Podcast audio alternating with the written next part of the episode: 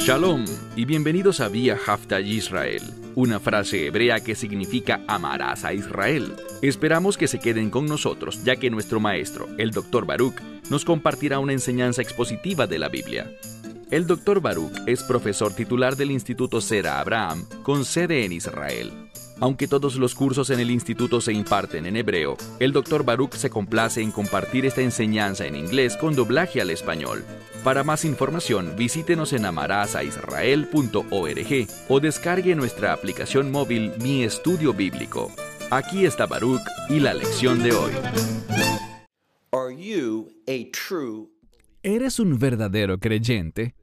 Ahora, mi propósito no es sembrar dudas en tu mente, sino simplemente recordarte que en los últimos días la Biblia dice que muchos se apartarán de la verdad. Viene un tiempo de apostasía, que es una desviación de la doctrina correcta. Y lo que quiero que entiendas es esto. Habrá muchas personas dentro de la iglesia que nunca fueron verdaderos creyentes. Pensaban que lo eran. Tal vez les dijeron que lo eran pero en realidad jamás aceptaron el mensaje del Evangelio. Creían que a través de las enseñanzas del Mesías tendrían una vida mejor, que harían cosas que les resultarían placenteras, que lograrían el éxito. Creyeron en un falso evangelio. Pero cuando las cosas se vuelvan difíciles, y créeme, las cosas se volverán muy difíciles para los creyentes en este mundo, a medida que nos acercamos a los últimos días y entramos en ellos. Y como dice la Escritura, el amor de muchos se enfriará. Se dirán a sí mismos, nunca pensé que por creer en este llamado Yeshua, Jesús de Nazaret, yo sería perseguido y sufriría pérdidas. Yo vine a Él para ser un ganador, ¿Y qué van a hacer? En tiempos de dificultad se apartarán de la fe, una fe que realmente jamás tuvieron. Hay muchos falsos maestros hoy en día. Estaba escuchando a una persona, y no estoy diciendo que sea un falso maestro, pero cuando se le preguntó sobre la seguridad eterna, ¿qué es la seguridad eterna? Es una doctrina bíblica que te dice lo siguiente. Si alguien ha sido verdaderamente salvo, él recibe vida eterna. Y si tienes vida eterna, creo que es justamente eso, vida eterna. Nunca perderás tu salvación porque la escritura dice que te has convertido en una nueva criatura. Y no conozco ninguna escritura que diga que alguien nacido de nuevo, regenerado, una nueva criatura, una criatura del reino, pueda regresar a una condición de no regenerado. No hay ningún pasaje que enseñe eso. Y cuando una persona responde a la pregunta, si alguien puede estar eternamente seguro de su salvación, si la persona responde, no lo sé, entonces esa persona no está entrenada en la palabra de Dios. Cuando esa persona dice algo como, por ejemplo, Dios no te salvará en contra de tu voluntad, bueno, eso sí lo puedo creer, pero si luego te dice que Dios no mantendrá tu salvación, si tú no lo quieres así, yo no conozco ninguna escritura que enseñe eso. Yo creo firmemente que una vez que alguien se convierte en una nueva creación en el Mesías, su salvación está eternamente asegurada, porque no se basa en lo que nosotros hemos hecho, sino que nuestra salvación se basa en la suficiencia de la cruz.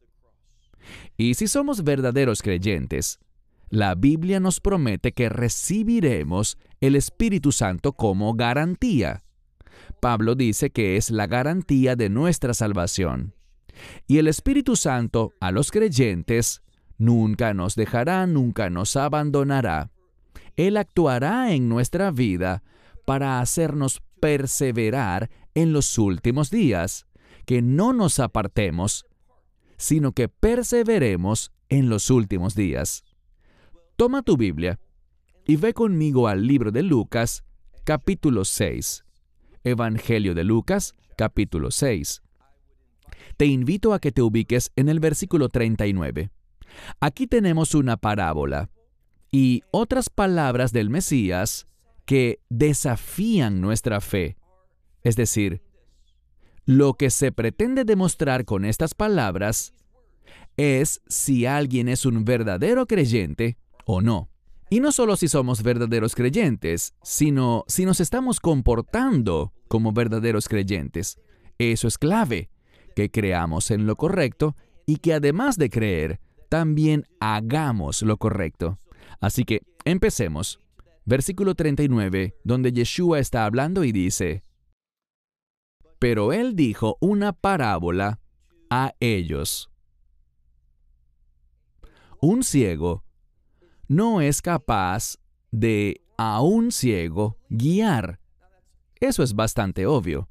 No es bueno que un ciego sea guiado por otro sujeto que también sea ciego. ¿Cuál será el resultado? Dice él. ¿No sucederá que ambos en el foso caerán? Entonces, si seguimos a un maestro ciego, alguien que no conoce la palabra de Dios, esa persona que es espiritualmente ciega nos llevará a la destrucción. Vamos a caer. ¿Por qué utiliza esta ilustración?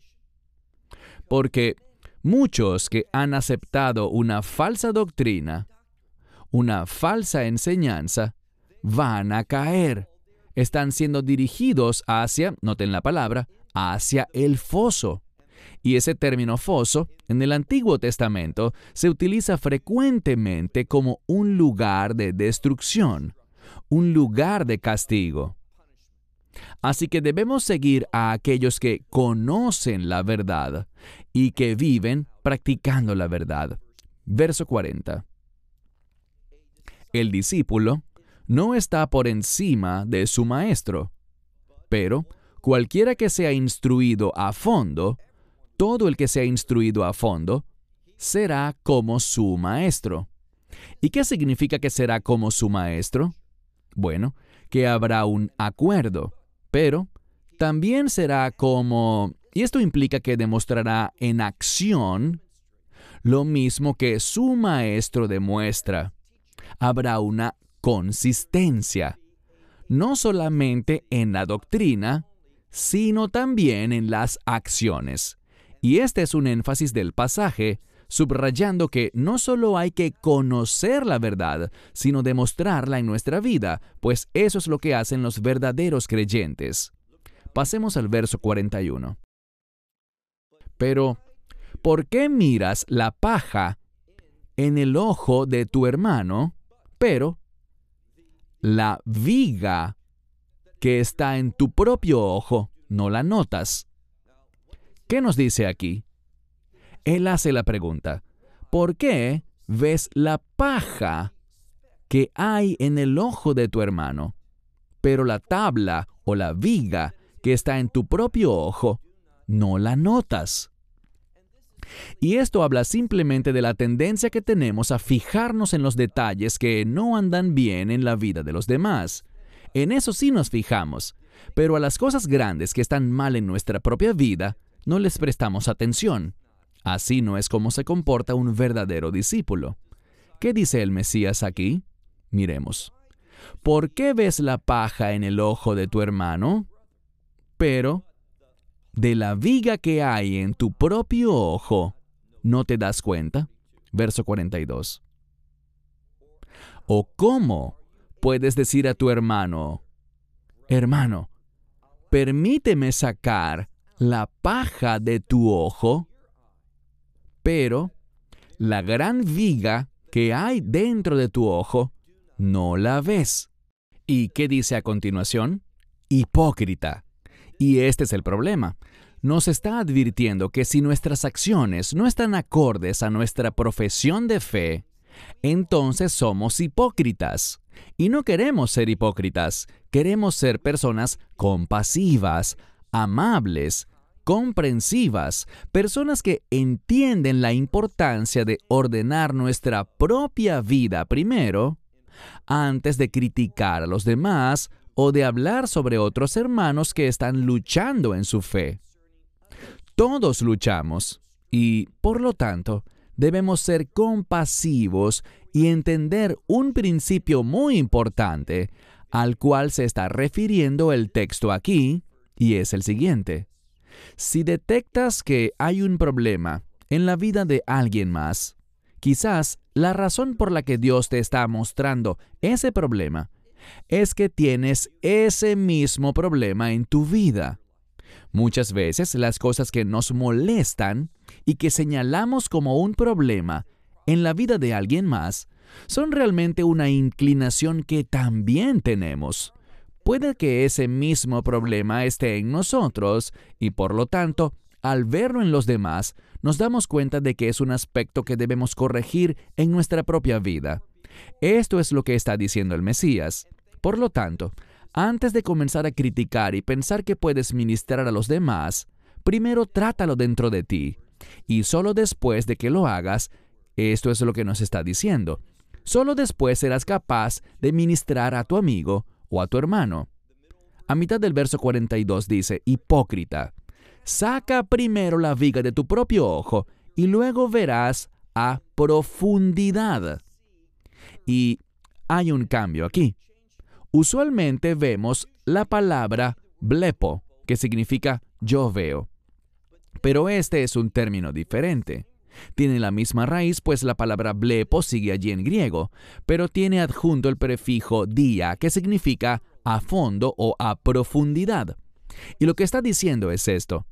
Cuando atravesamos ese proceso mediante el cual la obra del Espíritu Santo va produciendo fruto en nuestra vida, cuando lidiamos con nuestros propios problemas, nuestras carencias, luchas, con nuestro pecado, eso nos preparará para poder ministrar a otros. Esta palabra primero nos habla de prioridad. Debemos velar por poner orden en nuestra propia vida como una prioridad antes de pensar que podemos ministrar a otros. Así que dice, hipócrita, saca primero la viga de tu propio ojo y luego verás a profundidad para que puedas sacar la paja del ojo de tu hermano. Verso 43. Ahora nos hablará de obras. ¿Somos salvos por las obras? No lo somos, pero las obras son importantes para Dios y deberían ser importantes para ti. Es decir, somos salvos por la gracia y no por obras. Es por la fe y por la gracia de Dios. Es un regalo sin costo. Pero habiendo recibido ese regalo sin costo por gracia, se supone que nuestra vida debe conformarse a la voluntad de Dios. Y por lo tanto, dice esto, mira al verso 43. Porque un buen árbol no produce fruto podrido o corrupto. Así de simple. Si el árbol es bueno, producirá buen fruto.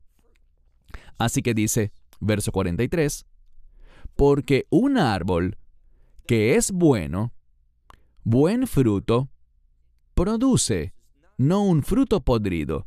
Así tampoco un árbol podrido, un árbol corrupto, producirá buen fruto. Así que de nuevo, si un árbol es bueno, no producirá fruto podrido o corrupto. Y del mismo modo, un árbol que es corrupto o está podrido, no producirá buen fruto. Verso 44. Porque todo árbol, por su propio fruto, es conocido. Muy importante. Los árboles, si buscas por ejemplo en el Salmo 1, con mucha frecuencia en la escritura, la humanidad es comparada con los árboles. ¿Por qué? Bueno, puedes mirar un árbol y notar por muchos indicadores si ese árbol es un buen árbol, un árbol saludable o no lo es. Y lo mismo aplica para ti y para mí como creyentes. Se puede ver por nuestro fruto, y lo que eso implica es nuestro comportamiento, nuestras acciones y obras, si son buenas, es decir, si están en la voluntad de Dios, o si están produciendo los efectos o resultados de estar espiritualmente corrompidos, pues no hemos sido regenerados, nacidos de nuevo, ni salvos. Así que dice, de nuevo en el verso 44, porque todo árbol de su propio fruto podríamos decir que producto de su propio fruto es conocido, porque de los espinos uno no recoge, de un espino no se recogen higos. Entonces de los espinos uno no recoge, o literalmente es plural, no se recogen higos. Seguimos en el verso 44. Ni de una zarza. Aquí tuve que hacer algunas investigaciones. ¿Qué es una zarza? Una zarza es un tipo de arbusto que sí produce fruto, pero que está lleno de espinas. Ahora, tú puedes utilizar su fruto si quieres, pero si lo haces, se producirá algún tipo de lesión, muy probablemente al momento de la cosecha. Pero el punto es este. De una zarza uno no recoge o uno no cosecha uvas. Las uvas tienen un estatus muy especial dentro de la Biblia. Hablamos del fruto de la vid. Las uvas están asociadas, por supuesto, con el vino. Y tanto el vino como el jugo de uva, bíblicamente y según la ley judía también, tienen el mismo estatus. Y el vino es importante porque se relaciona con la santificación. Y lo que nos está diciendo es esto. De un arbusto de espinos, aunque tenga fruto, no cosecharás uvas, es decir, no encontrarás esa influencia de santificación en aquello que es espinoso. Y de nuevo, noten el contexto. Está usando tanto árboles como arbustos para ilustrar a los seres humanos. Y no podemos vivir y producir lo que es santo. La santificación está relacionada con la pureza. No podemos producir algo puro o santo si estamos llenos de espinas. Esa no sería nuestra naturaleza ni sería nuestro llamado. No debemos ser personas llenas de espinas si queremos manifestar una vida santa, si queremos hacer obras que reflejan santidad. Eso es lo que está diciendo. Verso 45. El hombre bueno, del buen tesoro de su corazón, saca lo bueno. Otra vez, la palabra bueno en la Biblia se relaciona con la voluntad de Dios. Así que el que tiene un corazón comprometido con la voluntad de Dios, éste demostrará lo que es bueno, demostrará la voluntad de Dios. Pero también dice esto, y el hombre malo, ¿qué significa malo? Que está en contra de la voluntad de Dios. El hombre que es malo, de los malos tesoros de su corazón, sacará lo que es malo, es decir, somos conocidos por la condición de nuestro corazón. Y si has sido regenerado, tienes un nuevo corazón. Pensarás de manera diferente y te comportarás de manera diferente. Pero si tienes un corazón que no ha sido regenerado, uno que todavía está conectado a este mundo y a las cosas de este mundo, entonces no harás las cosas que están relacionadas con la voluntad de Dios. Mira ahora la última parte del versículo 45 que dice, de nuevo, que el hombre malo del mal tesoro de su corazón sacará lo malo. ¿Por qué? Porque de la abundancia del corazón habla su boca. Ahora, fíjense, podemos discernir a alguien por su fruto, es decir, por sus acciones, pero también presten mucha atención a las palabras, a cómo la gente habla, a lo que dice su boca, porque en nosotros, en quienes hemos sido regenerados, en quienes ahora somos una creación de reino, nacidos de nuevo, eso debería afectar la manera como nos hablamos unos a otros. No querremos ser personas espinosas, no querremos decir cosas contrarias a la voluntad de Dios. Habrá sumisión y compromiso con la voluntad de Dios verso 46. Pero ¿por qué me llaman Señor, Señor? Él está hablando con las personas y les hace una pregunta. ¿Por qué me llaman a mí, hablando aquí Yeshua, ¿por qué me llaman a mí Señor, Señor, y no hacen lo que les digo? Y esto llega directamente al meollo del asunto. Si lo reconocemos a Él como Señor, eso implica que cumpliremos lo que Él nos dice. ¿Y qué sabemos acerca de las enseñanzas del Mesías? Sí, están arraigadas en la gracia. Y la gracia, la gracia transforma un mandamiento simple en uno más difícil. ¿Qué quiero decir con eso? Bueno, déjame darte un ejemplo clásico. Sabemos que la Biblia dice, no asesinarás. No dice no matarás. Analicen la palabra original. Es un término para asesinar. Esa es la letra de la ley. No asesines. Bueno, yo no he asesinado a nadie, pero ¿he cumplido la intención de la ley? No es así. ¿Por qué? Porque la escritura dice que si odias o si has llamado a alguien necio, es decir, si has hablado mal de ellos de manera despectiva, dice que eres culpable. Así que la gracia de Dios no hace que el mandamiento sea más fácil, sino que lo hace más estricto. ¿Por qué? Porque a través de la gracia llegamos al corazón. Pablo lo dice de esta forma en Romanos 7:6, que servimos a Dios de una manera nueva, no a través de la letra de la ley, sino a través del Espíritu y de la regeneración que el Espíritu provee. Esto genera un cambio mediante el cual la verdadera intención de la palabra de Dios será cumplida. Leemos de nuevo. ¿Por qué me llaman Señor, Señor, y no hacen lo que les digo? Verso 47. Porque todo el que, literalmente, es traído. Esto implica que la persona llegó a la fe. ¿Por qué?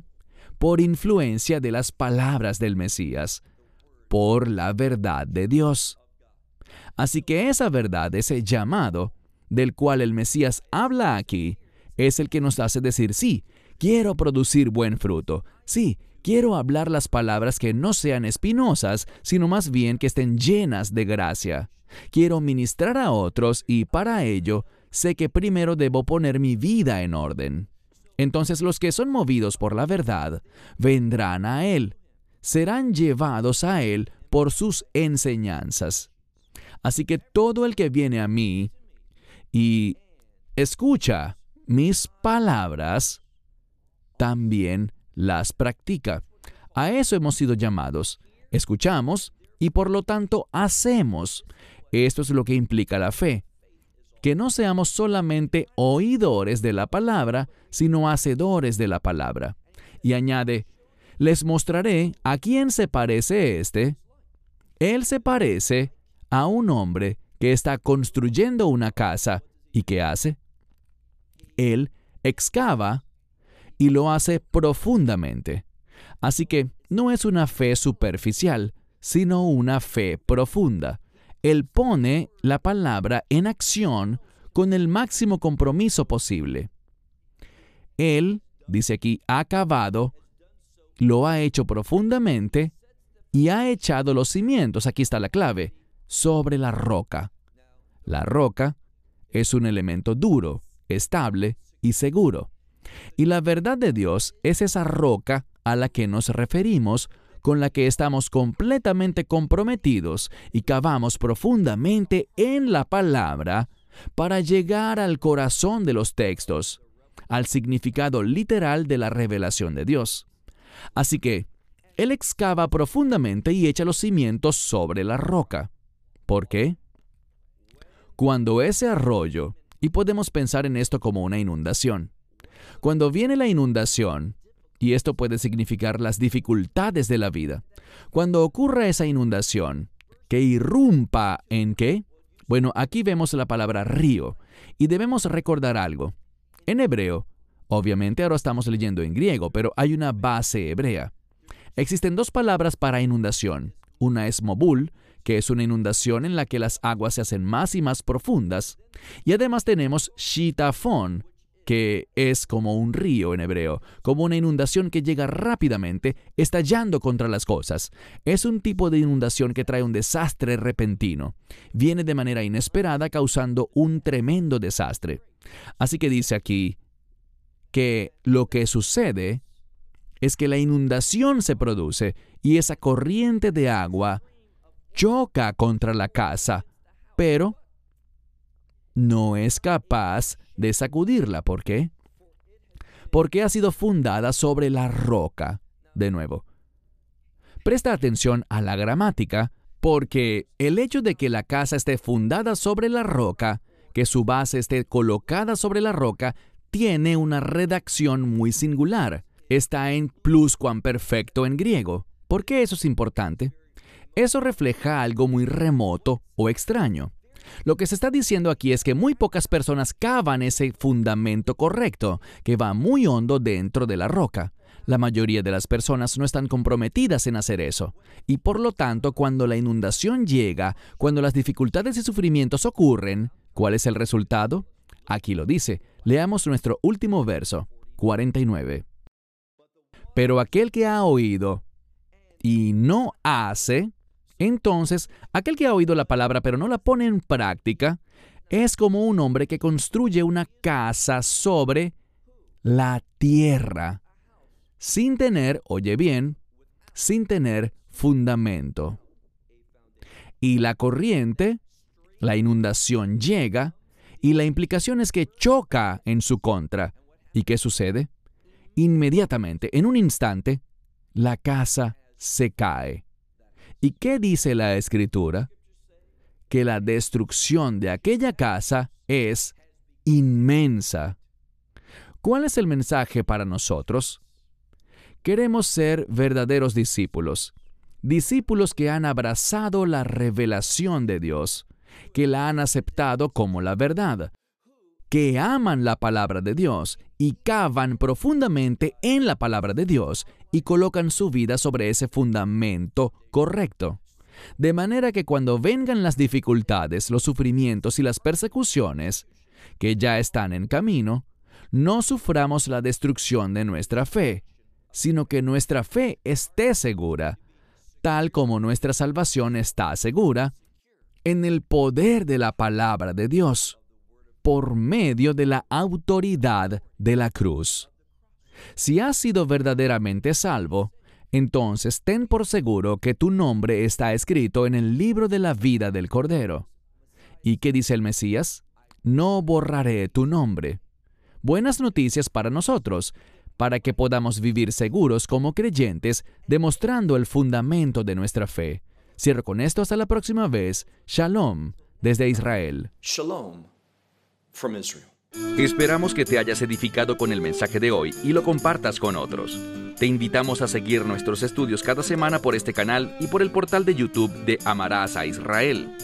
También puedes descargar nuestra aplicación móvil gratuita Mi Estudio Bíblico. Finalmente, para obtener más información sobre nosotros, visita nuestra web amarasaisrael.org, donde encontrarás otras conferencias de Baruch en audio, video y texto. Hasta el próximo programa. Que el Señor te bendiga en Yeshua Hamashiach, Jesús el Mesías, mientras caminas con Él. Shalom desde Israel.